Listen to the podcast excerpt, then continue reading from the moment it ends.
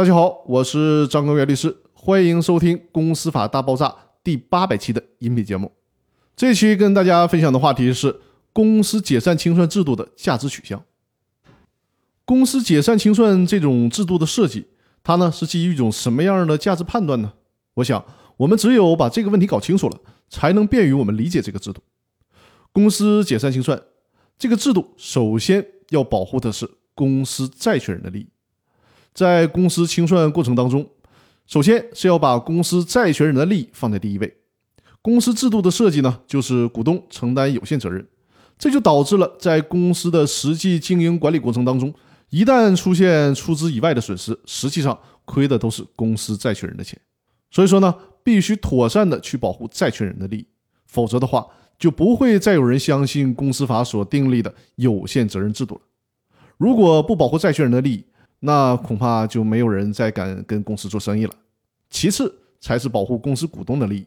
在公司解散清算过程当中，股东可以对公司的经营状况进行全面的盘点。详细的了解公司的具体财务状况，进而呢有机会顺利的收回他们的投资。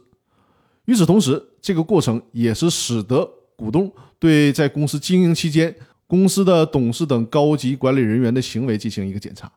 很有可能在这个过程当中发现公司的高管存在损害公司利益甚至是违法犯罪的行为。这个时候，股东可以通过各种法律途径予以保护自己的权利，降低投资风险。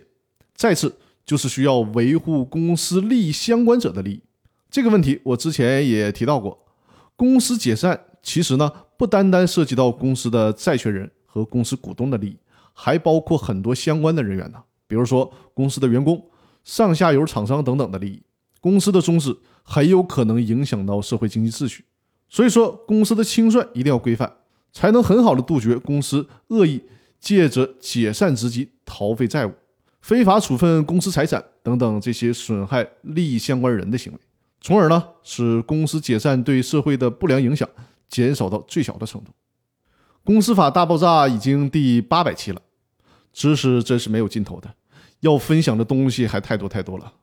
那也请各位，也就是一直在支持我的听众朋友，把我的节目，把我所做的公司股权的业务推荐给您身边需要的朋友，您。就是公司法大爆炸这个品牌的引爆点，那我在这里感谢各位了。那好，我们公司法大爆炸第八百期的音频就更新到这里了，更多内容我在之后继续讲解给大家，感谢大家的收听。